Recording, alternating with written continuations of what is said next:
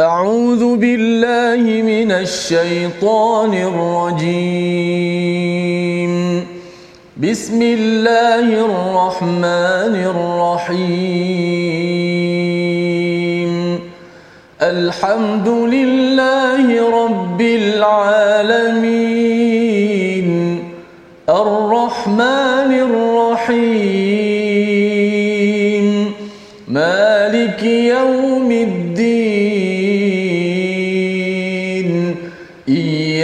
إياك نعبد وإياك نستعين. اهدنا الصراط المستقيم.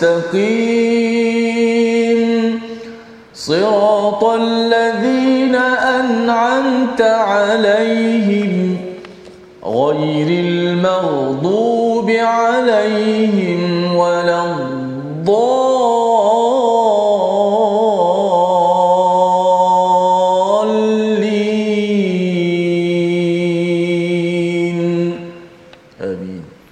Assalamualaikum warahmatullahi wabarakatuh. Alhamdulillah wassalatu wassalamu ala Rasulillah wa ala alihi wa man wala syada la ilaha illallah syada Muhammadan abduhu wa rasuluhu. Allahumma salli ala sayidina Muhammad wa ala alihi wa sahbihi ajma'in. Amma ba'du. Apa khabar tuan-tuan dan puan yang dirahmati Allah sekalian? Kita bertemu dalam My Quran Time baca faham amal pada hari ini untuk sama-sama kita mendalami meneruskan surah Asy-Syu'ara, surah yang ke-26 bersama Al-Fadil Ustaz Tirmizi Ali. Bagus Ustaz. Alhamdulillah, Safa apa khabar ini? Alhamdulillah. Macam mana surah kita ayat ini ayat apa? Oh, hari ini kita nak melihat uh, sambungan uh, bahagian akhir uh, season 2 ya musim kedua kisah Nabi Musa dan kita nak masuk kepada kisah Nabi Ibrahim Ustaz. Oh, nak seberang pula. Uh, nak menyeberang uh, laut dan kemudian kita tengok Nabi Nabi Ibrahim bagaimana uh, berinteraksi dengan uh, kaumnya ya uh, dan ini penting untuk kita memahami apakah topik-topik uh, perbincangan dalam uh, kehidupan kita uh, di media ya dalam kita berborak-borak dengan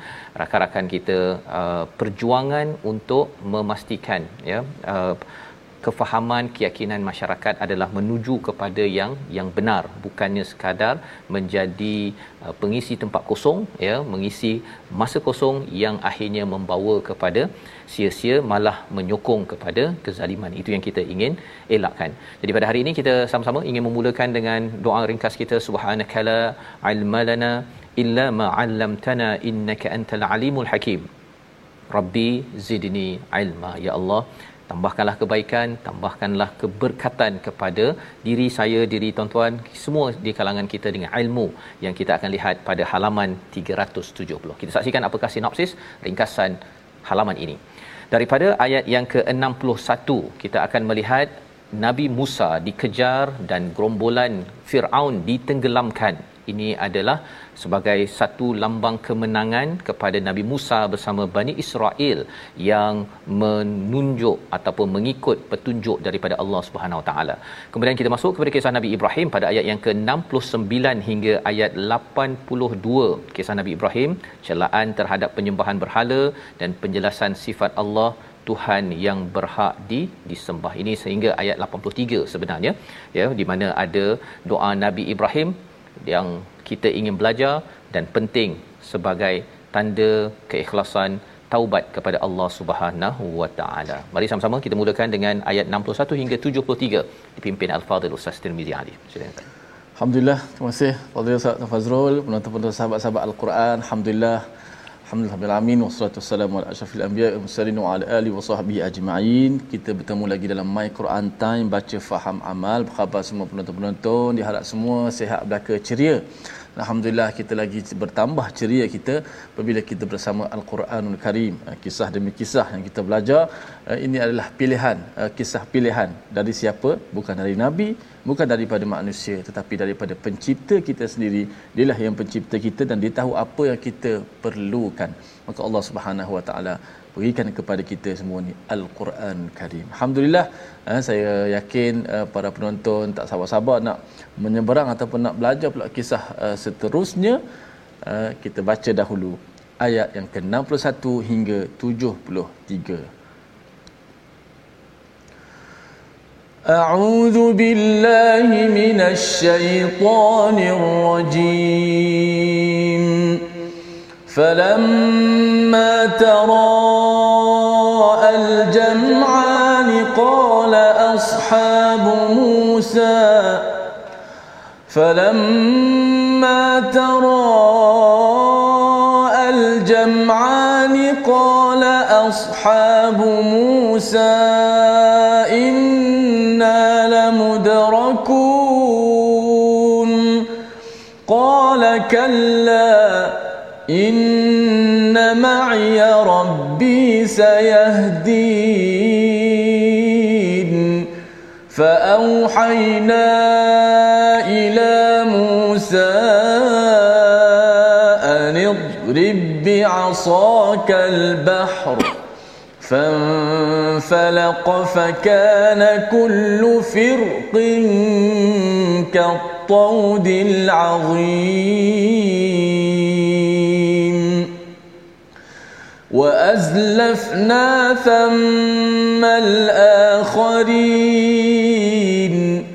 وأنجينا موسى ومن معه أجمعين.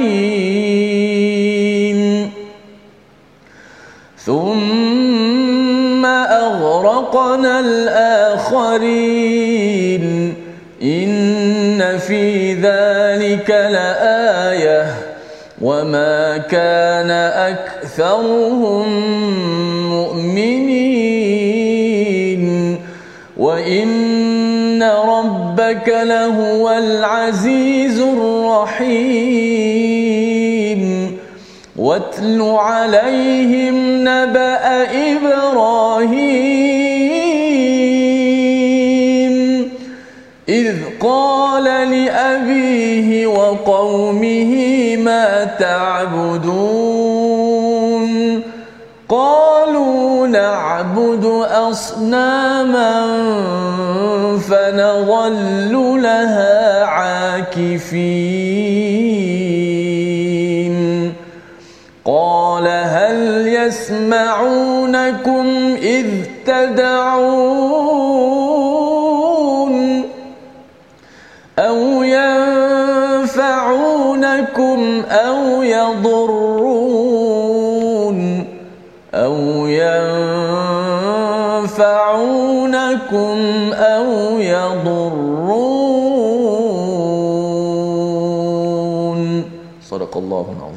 Surah Al-Azim kita dalam bacaan daripada ayat 61 hingga 73 bersama Al-Fadhil Ustaz Tirmizi. Terima kasih Ustaz ya. ya. Kita menyambung kepada bagaimanakah ya pengakhiran bagi episod atau bukan episod musim 2 ya, musim 2 bagi bagi kisah Nabi Musa alaihi salam sebagaimana kita lihat semalam bahawa uh, Firaun mengikuti ataupun sedang me- menyusul kepada kepada Bani Israel dan juga yang dipimpin oleh Nabi Musa seramai berapa ratus ribu orang?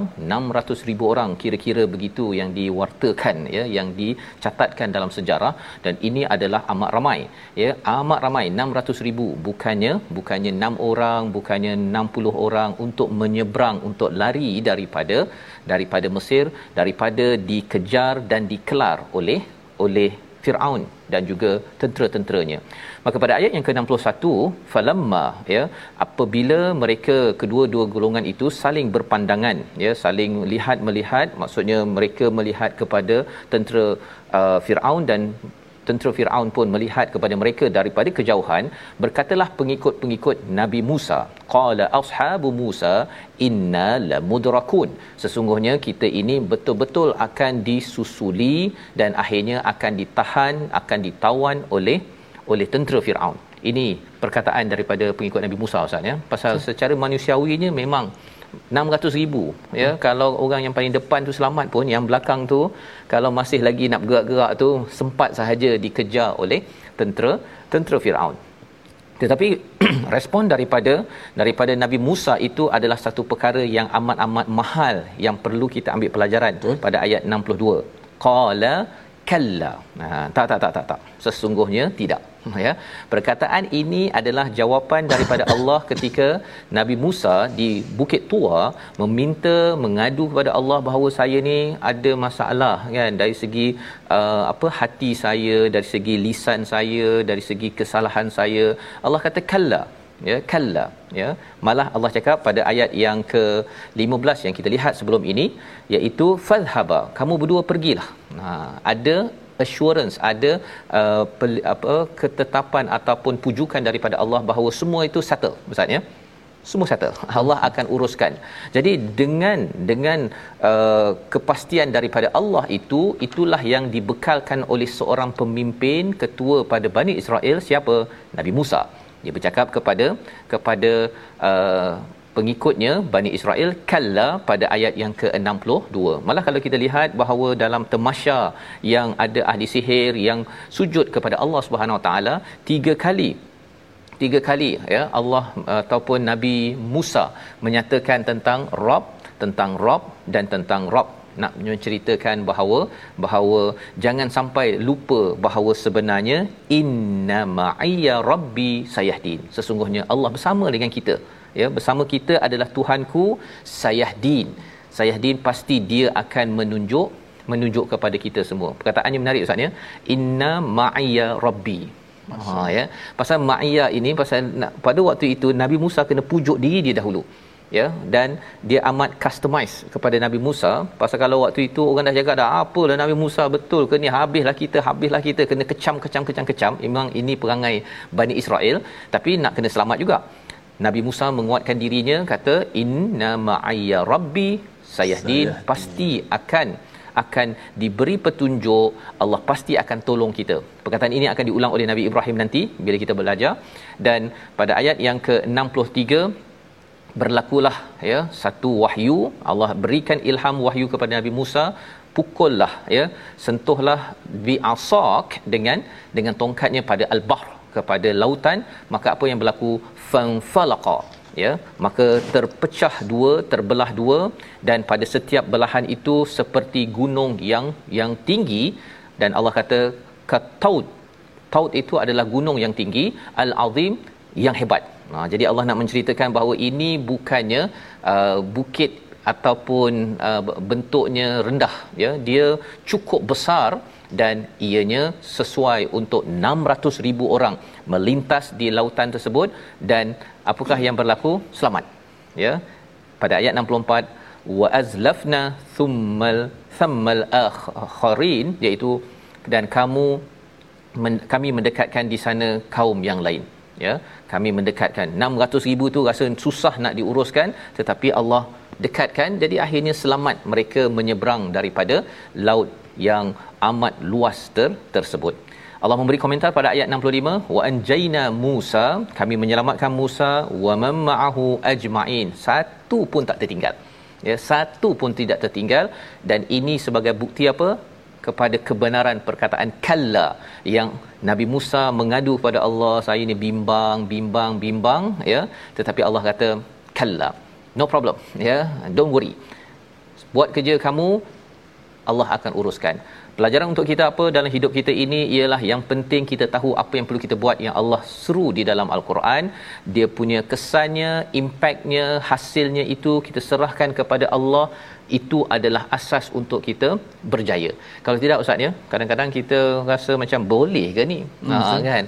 Boleh ke ni? Bila cakap boleh ke ni dan tidak menguatkan bahawa inna ma'iyya rabbi kita mungkin tak buat lah kan kita rasa kalau tuan-tuan yang buat bisnes ya boleh ke ni? Belum buat apa lagi dah cakap boleh. Memang kita tak de- boleh menghasilkan uh, natijah ya tetapi sebenarnya kita buat tugas kita biar Allah buat tugas Allah dalam menuju kejayaan. Dan akhirnya Allah kata thumma araqnal akharin kami tenggelamkan semua kaum yang lain. Allah tak beritahu pun kaum Firaun Ustaz ya. Hmm. Allah tak nak mention nama Firaun pun Allah beritahu akharin nak menceritakan betapa hinanya mereka yang kufur ini yang melawan kepada perkataan Allah. Allah cakap, "Hmm, ditenggelamkan yang lain-lain tu." Ha ya. Ini sebagai satu satu penghinaan dan kalau kita pergi ke Mesir tengok piramid ustaz ya yeah. kalau ada yang nak gambar tu jangan gambar dengan senyum ya pasal Allah dah hina jangan pula kita menaikkan balik. Oh ini hebat ni ini Ramses hmm. yang keberapa saya dapat bergambar. Jangan di dipuja kerana Allah menghina pada ayat 66 ter, tersebut. Komentar daripada Allah ayat 67 68 kita nak baca sekali lagi.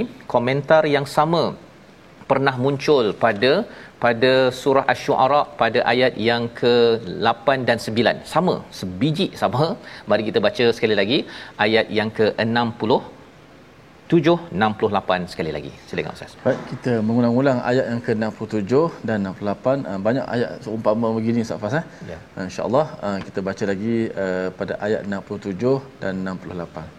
Auzubillahi minasyaitanir Inna إن في ذلك لآية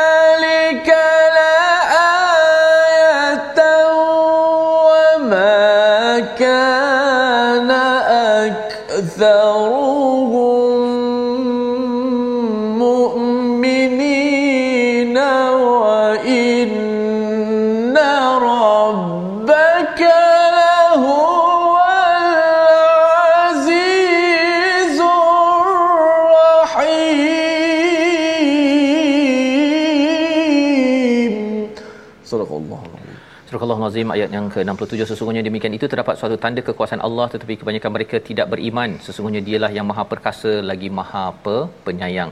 Dua ayat ini adalah ayat yang sama seperti awal surah asy-syu'ara menceritakan tentang apa? Satu ayat ya satu kebesaran Allah Subhanahu Wa Taala. Kalau kita lihat kepada kepada awal surah asy-syu'ara itu bila pelbagai orang-orang musyrik itu memohon untuk untuk diturunkan bukti-bukti kebesaran daripada Allah lagi selain daripada al-Quran Allah menyatakan ambatna. Allah telah suruh perhatikan kepada kepada tumbuh-tumbuhan bahawa itu juga adalah kebesaran Allah yang boleh nampak depan mata. Boleh nampak depan mata sebelum wahyu datang. Kerana bila nampak bukti depan mata tumbuhan berfikir dengan akal yang ada sebenarnya bila datang wahyu wahyu itu tidak bermasalah untuk untuk kita proses di dalam dalam kehidupan. Tetapi kalau ada tumbuhan pun tak dapat berfikir bahawa ini adalah bukti kebesaran Allah Subhanahu Wa Taala dengan penuh manfaat daripada proses yang uh, daripada uh, cahaya matahari memberi kesan kepada stomata dan berlakunya fotosintesis dan akhirnya lahir tu, uh, makanan dan sebagainya.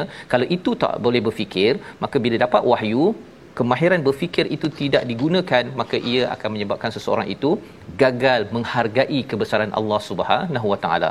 Maka pada ayat ini sama selain daripada tumbuhan Allah membawakan sejarah. Sejarah Nabi Musa bersama dengan Firaun diselamatkan.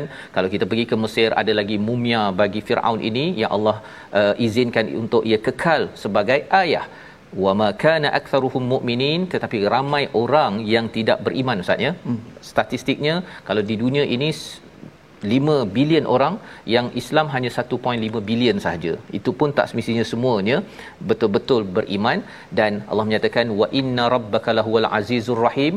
Kalau nak ikutkan kepada kepada apa yang berlaku pada Firaun itu, Allah boleh azab dan hancurkan. Tetapi bagi orang musyrik di Mekah ya ketika peristiwa ataupun uh, surah asy-syu'ara ini turun, Allah kata Allah ini berkuasa nak buat macam Firaun ya ditenggelamkan tetapi ada satu perkataan di sini Ar-Rahim Allah masih menyayangi. Hmm. Allah memberi peluang ustaz ya hmm. kepada kita semua kepada siapa sahaja untuk melihat kebesaran Allah dalam bentuk sains ataupun tumbuh-tumbuhan dalam bentuk sejarah ya untuk sama-sama kita kita kembali cepat-cepat kepada Allah Subhanahu Wa Taala. Inilah kisah Nabi Musa dan diikuti dengan kisah Nabi Ibrahim ya. Watlu alaihim naba ibrahim pada ayat yang ke-69. Apakah yang ada dalam kisah ini?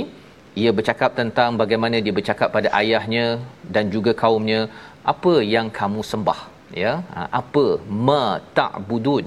Apa yang kamu sembah untuk memberi gaya berfikir dialog agar mereka jangan sampai tumpul akalnya dalam berhadapan dengan kebenaran. Membawa kepada perkataan pilihan kita pada hari ini kita saksikan daraka iaitu menahan ini adalah perkataan yang diucapkan oleh ashabu Musa ya iaitu pengikut Nabi Musa pada ayat 61 iaitu kami pasti akan ditahan. Inna lamudrakun 12 kali disebut di dalam al-Quran tetapi rupa-rupanya Nabi Musa menjawab kalla. Tidak ya kerana Nabi Musa mempunyai jati diri tauhid yang besar dan itulah tugas kita tuan-tuan mengingatkan diri kepada keluarga kita. Kalau banyak perkara cabaran dalam hidup kita kita ada Allah sayahdin yang pasti memberi hidayah yang akan menolong kita. Inna ma'iya rabbi Tuhan bersama dengan kita. Jati diri itulah yang kita kena bina betul-betul dengan kita membuat ibrah mengambil ibrah kisah Nabi Musa sebentar tadi. Kita berehat sebentar kembali dalam My Quran Time baca faham aman insya-Allah.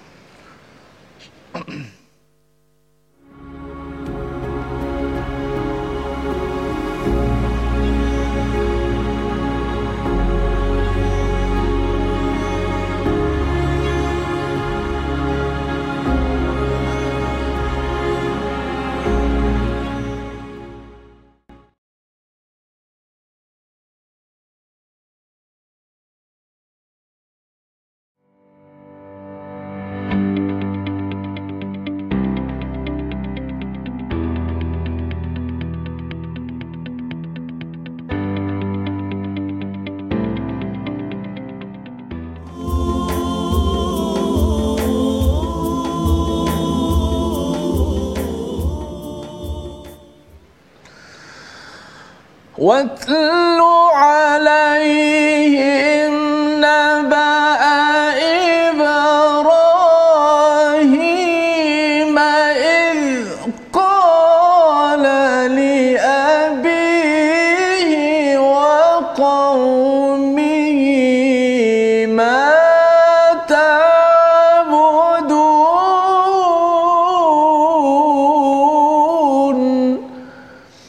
dan bacakanlah kepada mereka kisah Ibrahim.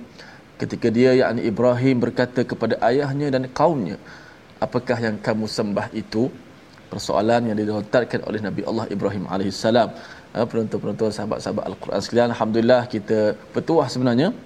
Kisah demi kisah daripada al, uh, kisah anbiya uh, kisah para nabi yang Allah Taala muatkan Allah pilih kisah ini Allah pilih daripada siapa? Daripada Allah Subhanahu Wa Taala uh, untuk dimuatkan dalam Al-Quran Al-Karim sebagai wahyu kepada Nabi Muhammad sallallahu alaihi wasallam yang sudah pasti mempunyai nilai kebaikan yang sangat banyak dalam kehidupan kita jika kita betul-betul uh, menyelusuri uh, Al-Quran Karim. Setiap masa kita boleh baca, setiap waktu di mana sahaja kita boleh baca. Dan hari ini kita dalam My Quran Time baca faham amal. Alhamdulillah Ustaz Fas akan cerahkan lagi sebab tadi tak sempat lagi nak tadabbur semua mm-hmm. uh, di hujung uh, separuh masa pertama tadi Ustaz yeah, Fas eh. Yeah. Baik, alhamdulillah kita ambil sikit tajwid pada hari ini. Kita menyambung perbahasan kita berkenaan uh, hukum ra ataupun uh, hukum tebal dan nipis uh, perbahasan pada huruf ra yang mana huruf ra kita dah bahaskan uh, apa ni bacaan yang tebal. Uh, sekarang kita masuk bacaan yang nipis pula. Okey huruf ra yang dibaca tarqi ataupun nipis ia berlaku dalam beberapa beberapa keadaan. Uh, semalam kita dah sebut ra berbaris di bawah nipis ri. Ri bila sebut baris nipis automatik nipis. Baris bawah ya ra baris bawah automatik nipis. Adapun hari ini contoh ra yang dibaca nipis ialah ra yang sakinah, ra matilah. Ra yang mati yang mana huruf sebelumnya berbaris bawah. Berbaris bawah sama ada di tengah ke ra itu ataupun di hujung kalimah. Ha, di awal tak boleh lah ra mati di awal macam mana nak baca kan? Huruf pertama dah mati ya, nak baca macam mana tak boleh lah di tengah dan di hujung boleh. Okey. Ha, Okey contohnya fir ah kita ambil contoh Firaun lah. Safas hmm. bukanlah kita nak berbangga dengan Firaun tu hmm. tapi uh, dibaca dengan nipis tak dibaca dengan tebal. Jangan kita berbanggalah baca dengan nipis saja. Wa fir'aun wa fir'aun fir ra mati sebelum dia berbaris di bawah. Wa fir'aun contoh yang kedua isbir ha dengan sabarlah apa. Isbir ra tu dibaca dengan nipis. Jangan baca isbir. Ha, jangan baca Fir'aun. Ha, okay. Itu uh, slide kita pada hari ini. Maka uh, ra mati sebelumnya berbaris di bawah kita baca dengan nipis. Ha, okay. Baca dengan nipis macam mana? Fir'au fir. Jangan fir. Itu tebal. Fir juga isbir isbir wa fir'auna wa fir'auna wallahu alam. Baik, terima kasih ucapkan pada Ustaz. Uh, hari ini uh, yang mudah pula Ustaz ya. Ah, mudah. Eh, yang ringan punya hmm. uh, Isbir dan juga uh, Fir'aun Ya. tadi kan. Hmm. Satu kalau perkataan tadi tu pun jangan dibesar-besarkan kan. Hmm. Fir'aun itu. Sesuai lah. Ya, sesuailah ya. Uh, kecilkan Fir'aun itu Ya.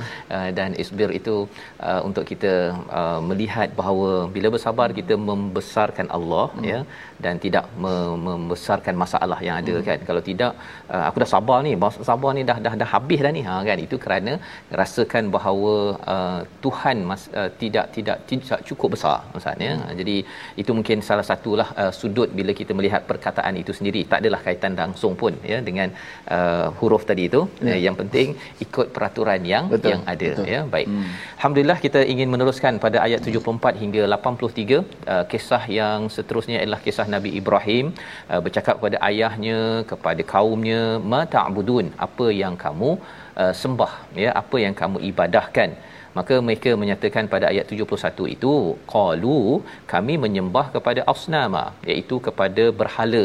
Fanadhallu laha akifin yang menyebabkan kami ini uh, beriktikaf ya, tekun me- menyembahnya. Tetapi asnam ini selain daripada dia berhala ustaz ya dia adalah berhala industri Ha ya.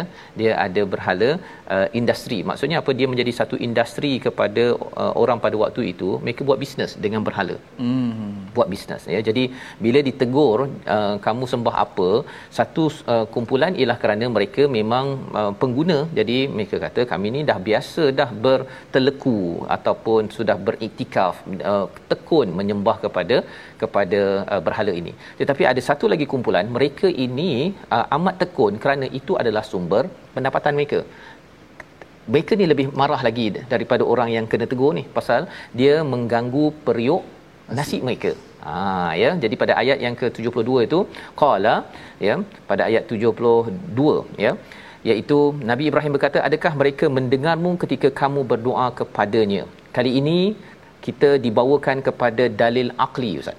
Ha, sebelum ni dalil tarikhi dengan sejarah Allah bawakan bukti-bukti kalau tak percaya pergi ke Mesir pergi ke Jordan pergi ke kawasan Timur Tengah untuk melihat sejarah yang ada kalau di awal surah asy-syu'ara sila perhati kepada hissi kepada deria tengok pada tumbuh-tumbuhan untuk kita menghargai nakal nakal nakli daripada Allah Subhanahu Wa Taala. Jadi Allah bawakan dalil demi dalil dalil demi dalil nak membawa kita kepada akhir surah asy-syu'ara ini bila kita berhujah kita kena ada dalil.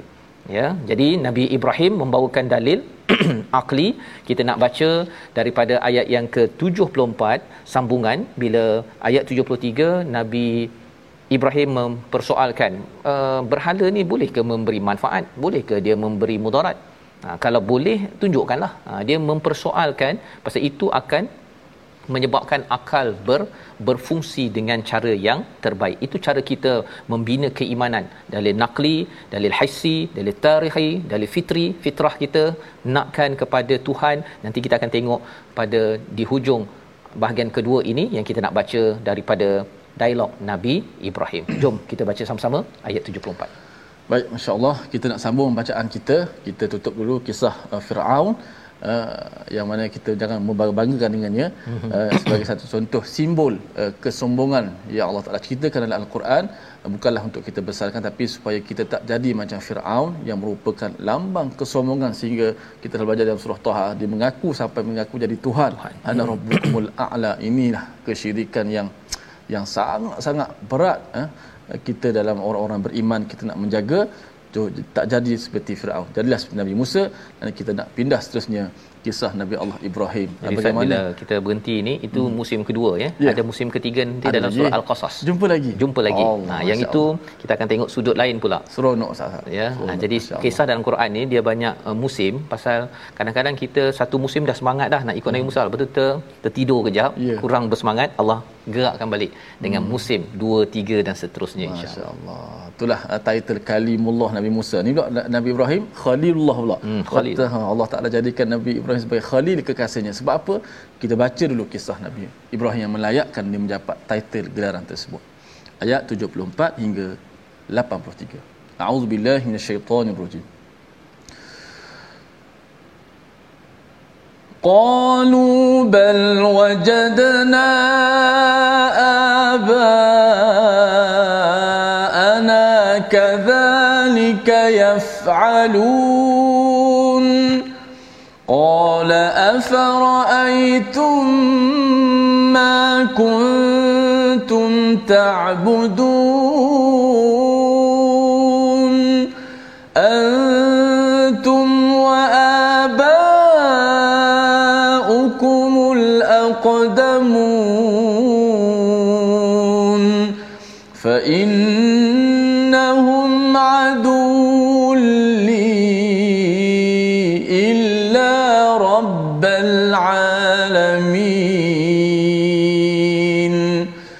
الذي خلقني فهو يهدين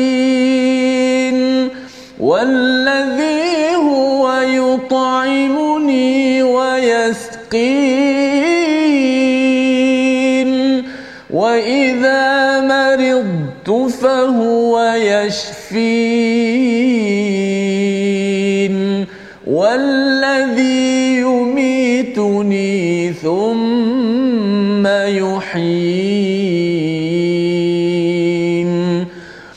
والذي أطمع أن يغفر لي خطيئتي يوم الدين. رب هب لي حكما رب هب لي حكما وألحقني بالصالحين صدق الله العظيم. Surah Al-Nazim kita bacaan ayat 74 hingga 83 yang menyambung kepada apakah yang berlaku pada kisah Nabi Ibrahim alaihissalam Khalilullah Ustaz ya. Hmm. Kalau katakan kalimullah itu kepada Nabi Musa bercakap hmm. itu sebabnya kita tengok uh, hujah-hujah yang dicakapkan oleh Nabi Musa depan Firaun tu hmm. kan depan Firaun yang telah berbudi yang telah pun menjaganya tetapi Nabi Musa tetap di, di, dipelihara perkataannya itu oleh Allah Subhanahu Wa Taala ya. Pada waktu dia diprovoke ya semalam kita tengok macam mana Nabi Musa itu dihenyak dihenyak dihenyak tetapi tetap juga terus Steady. Steady ya. Jadi mari kita tengok kepada apakah respon daripada kaum kaum Nabi Ibrahim ini bila dikatakan uh, kamu sembah ni uh, dia ni yang kamu sembah ni dia boleh ke mendengar kamu minta apa-apa? Kan? Boleh ke dia memberi manfaat? Bolehkah dia memberi mudarat? Ya contohnya kalau ada lalat tu bolehkah dia kejar lalat tersebut? Okey. Dalam surah sebelum ini sudah pun diberikan perumpamaan tentang zubaba tentang lalat. Maka jawapan mereka bal ya tidak wajadna kami mendapati bahawa uh, nenek moyang kami kadzalika yaf'alun. Memang ini adalah apa yang telah dibuat oleh nenek moyang kami berbuat begini. Ha, dia kata bahawa apa yang kami buat ini adalah ikut nenek moyang kami. Istilahnya kadzalika yaf'alun bukan ya'malun ustaz ya? Hmm. yaf'alun ini apa maksud tuan-tuan? Kita dah belajar sebelum ini yaf'alun buat tanpa sedar buat tanpa sedar macam kita uh, fa'ala ustaz ya. Kalau kita katakan uh, berjalan ke tanpa kita sedar itu yaf'alun. Tapi kalau kita berjalan dengan niat untuk pergi ke masjid sebagai amal ibadah itu ya'malun. Ha, berbeza. Tetap berjalan juga. Tapi satu dengan niat satu lagi dengan tanpa sedar ya. Tanpa sedar. Maka bila digunakan istilah kadzalika yaf'alun kami buat kami buat jelah kan? Pasal kami ikut kepada orang-orang terdahulu. Ayah kami buat begini kami buatlah begini ini adalah jawapan daripada kaum Nabi Ibrahim. Maka Nabi Ibrahim mengatakan afara'aitum ma kuntum ta'budun? Ya, apakah kamu tidak memerhati apa yang kamu uh, sembah itu? Kan? Tak perhati ke ayat 75 antum wa abaukumul aqdamun ya perhatikan balik apa yang kamu sembah yang uh, apa adakah kamu betul-betul memerhati pada uh, nenek moyang kamu pasal sebenarnya nenek moyang itu pun sendiri mungkin dia tidak pernah jumpa ya ataupun dia tidak dia mungkin dah berjumpa tetapi dia tidak memerhati secara benar perkara-perkara tersebut. Maka Nabi Ibrahim menyatakan kebenaran ya pada ayat yang ke-77 fa innahum aduwulli semua berhala-berhala yang kamu sembah ini adalah musuh kepadaku illa rabbal alamin kecuali Tuhan sekalian alam. Apa yang ditekankan dalam ayat 77 ini ustaz ya? Sebenarnya Nabi Ibrahim meneguhkan jati diri Hmm. Kalau Nabi Musa jati diri ketika berhadapan dengan Firaun kata kalla kita tidak akan dikejar akan ditahan. Pasal Tuhan ada Tuhan ada. Ha ya. Itu jati diri tauhid. Maka ketika Nabi Ibrahim bersama kaumnya jati diri tauhid itu ditunjukkan dengan mengatakan bahawa semua ini adalah musuh. Ha, bila cakap semua ini adalah musuh dia sebenarnya menyatakan perang kepada kaumnya. Kaumnya tidak akan suka ya. Uh, raja-raja pada waktu itu tidak suka ayahnya tidak suka tetapi Nabi Ibrahim sebagai seorang yang benar-benar dekat dengan Allah yang sentiasa bersama Rabbul Alamin menyatakan fa innahum aduwwul li illa Rabbul Alamin. Lebih daripada itu siapa Rabbul Alamin? Nabi Musa sudah menerangkan Rabbul Alamin itu siapa Tuhan dengan tiga kali penerangannya. Kali ini nabi nabi Ibrahim Khalilullah menerangkan dalam bentuk yang amat-amat dekat dengan hatinya. Hmm. kan ya pasal Khalil Khalil ni kawan yang amat rapat. Jadi macam mana nabi nabi Ibrahim merasakan kedekatan kepada Allah? Diterangkan pada ayat yang ke-78 8 uh, 78 sehingga ayat yang ke-81 kita baca bersama siapakah Tuhan yang mentadbir sekalian alam dan apa kaitan dengan ketauhidan kita yang akan menjaga kita menjadi kawan yang paling rapat dengan kita untuk kita sama-sama jadi hamba beribadah pada Allah. Kita baca bersama. Baik, kita nak baca ayat 78 hingga 81 apakah yang dirintih ataupun yang diluahkan oleh Nabi Ibrahim. Satu perkataan yang cukup hebat. Kita baca ayat 78 hingga uh, 81. A'udzubillahi minasyaitonirrajim. Bismillahirrahmanirrahim. الذي خلقني فهو يهديني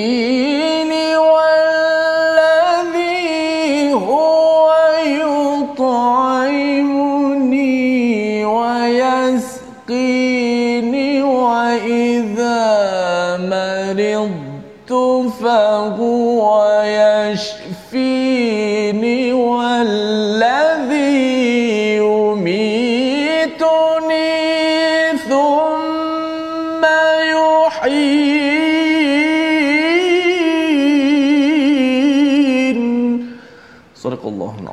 Subhanallahu Azim beginilah uh, penerangan daripada Nabi Ibrahim Ustaz ya. Mendidik kepada masyarakat pada waktu ini ya. Berbanding dengan masyarakat pada waktu itu yafalun buat sahaja ya jadi sebabnya kalau kita dalam rumah kita pun Ustaz ya kalau ayah cakap pada anak uh, untuk mengajar solat kalau anak sendiri bertanya untuk apa solat ya jangan cakap buat je. Ha kan? Kalau buat sahaja tanpa ayah menerangkan. Ataupun mengapa kita kena baca Quran ya abah ya banyak kali abah setiap hari baca Quran kan? Buat je lah kan? Orang suruh buat buat saja. Itu adalah kaedah pendidikan oleh kaum Nabi Ibrahim. Ayahnya memang cakap yafalun kan? Mereka buat kita buat jelah buat apa kita nak mempersoalkan itu menyebabkan tidak berfikir dan akhirnya ter terpesong daripada jalan yang se- sebenarnya maka apakah uh, yang dididik oleh Nabi Ibrahim allazi khalaqani fahuwa yahdin menerangkan kepada kaumnya bahawa Tuhan yang Rabbul Alamin ini dia menciptaku dan dia memberi hidayah petunjuk kepadaku. Ha ya. Dalam perkataan khalaqani ustaz ya, tak bukannya khalaqana ya. tapi khalaqani.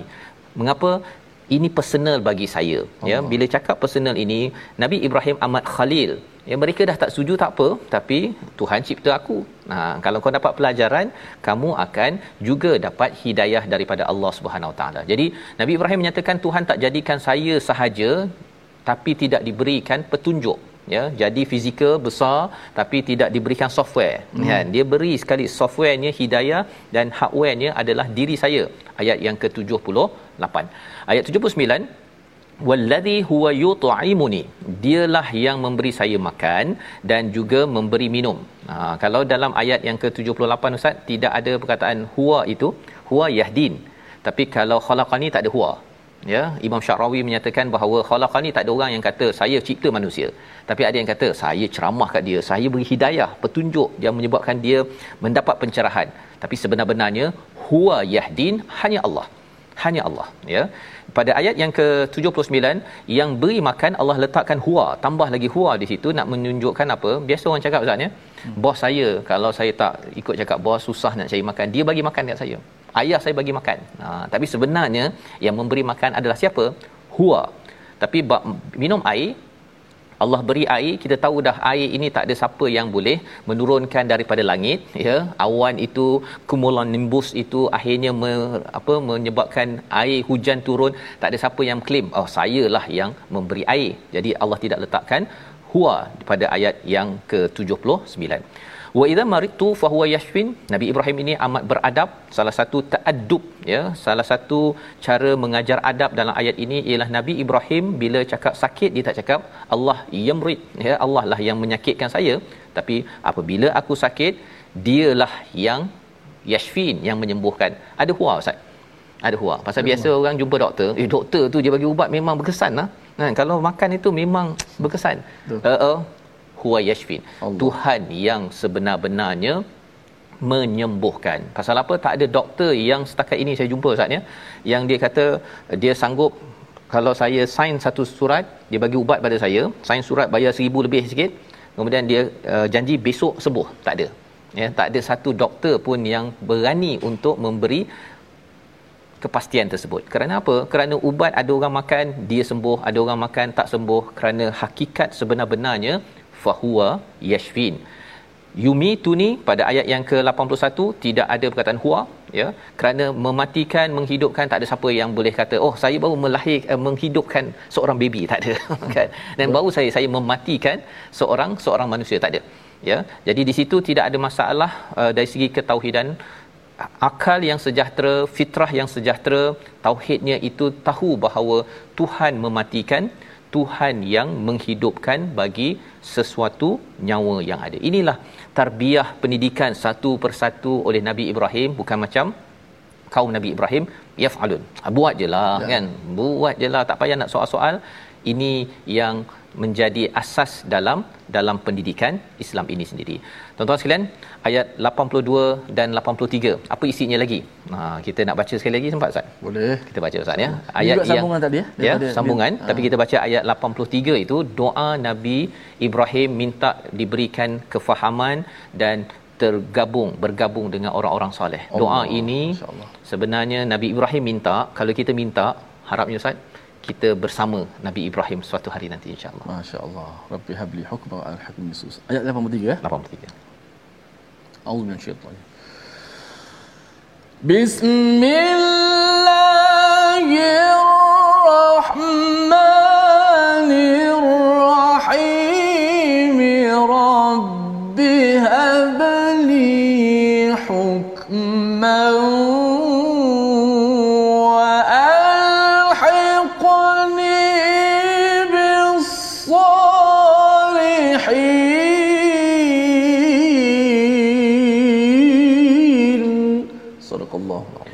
Surah Al-Azim Nabi Ibrahim berdoa ya Tuhanku berikanlah kepadaku ilmu dan masukkanlah aku ke dalam golongan orang-orang yang soleh. Ini adalah doa beliau selepas menyatakan ketauhidan. Kemudian memohon keampunan pada ayat yang ke-82 kepada kesilapan-kesilapannya. Kerana orang yang makin bertauhid ustaz ya selalu sedar bahawa saya ini banyak kesilapan, hmm. banyak kekurangan. Dan kekurangan itulah yang menyebabkan timbulnya hikmah Ha, bila kita sedar kita ni banyak kekurangan, maka Allah akan beri lebih banyak lagi hikmah kepada kita dan akhirnya digabungkan bersama orang-orang yang yang soleh membawa kepada resolusi kita pada hari ini iaitu yang pertama resolusi kita untuk yakin pertolongan Allah melangkau perancangan manusia walaupun semuanya bergabung untuk menghancurkan kita. Yang pertama. Yang kedua jangan melakukan sesuatu sekadar mengikut amalan orang terdahulu tetapi perlu diasaskan kepada akal ilmu yang benar. Dan yang ketiga selalu berdoa digunakan hikmah dan sentiasa berdamping dengan orang yang soleh. Ini adalah doa Nabi Ibrahim yang kita doa kita dapat bersama dengan Nabi junjungan yang mulia suatu hari nanti insya-Allah. Kita berdoa. Bismillahirrahmanirrahim. Alhamdulillah rabbil alamin wassalatu wassalamu ala asyrafil anbiya'i wal mursalin. وعلى آله وصحبه أجمعين. اللهم إنا نسألك موجبات رحمتك وعزائم مغفرتك والسلامة من كل إثم والغنيمة من كل بر والفوز بالجنة والنجاة من النار. ربنا هب لنا من الصالحين ربنا هب لنا من الصالحين. ربنا آتنا في الدنيا حسنة وفي الآخرة حسنة وقنا عذاب النار. والحمد لله رب العالمين. Amin ya rabbal alamin. Moga-moga Allah mengkabulkan doa kita untuk sama-sama kita menjejak kepada Nabi Ibrahim, Nabi Musa yang terus berjuang dengan dengan wahyu ya menggunakan akal, menggunakan deria hissi, menggunakan sejarah. Inilah yang kita ingin bina dalam masyarakat kita dalam tabung gerakan Al-Quran. Sumbangan tuan-tuan kita gunakan untuk kita memperkasakan ilmu akal seperti bahasa matematik, sains dengan ilmu sejarah yang ada perlu diperkasakan dengan Quran dan kita harapkan suatu hari nanti semua orang belajar subjek di sekolah mereka nampak Al-Quran memberi cahaya kepada kepada mereka. Kita bertemu dalam ulangan pada malam ini dan juga pagi esok terus kita akan menyambung halaman 371 insya-Allah. My Quran Time baca faham amal insya-Allah. Insya-Allah. Assalamualaikum.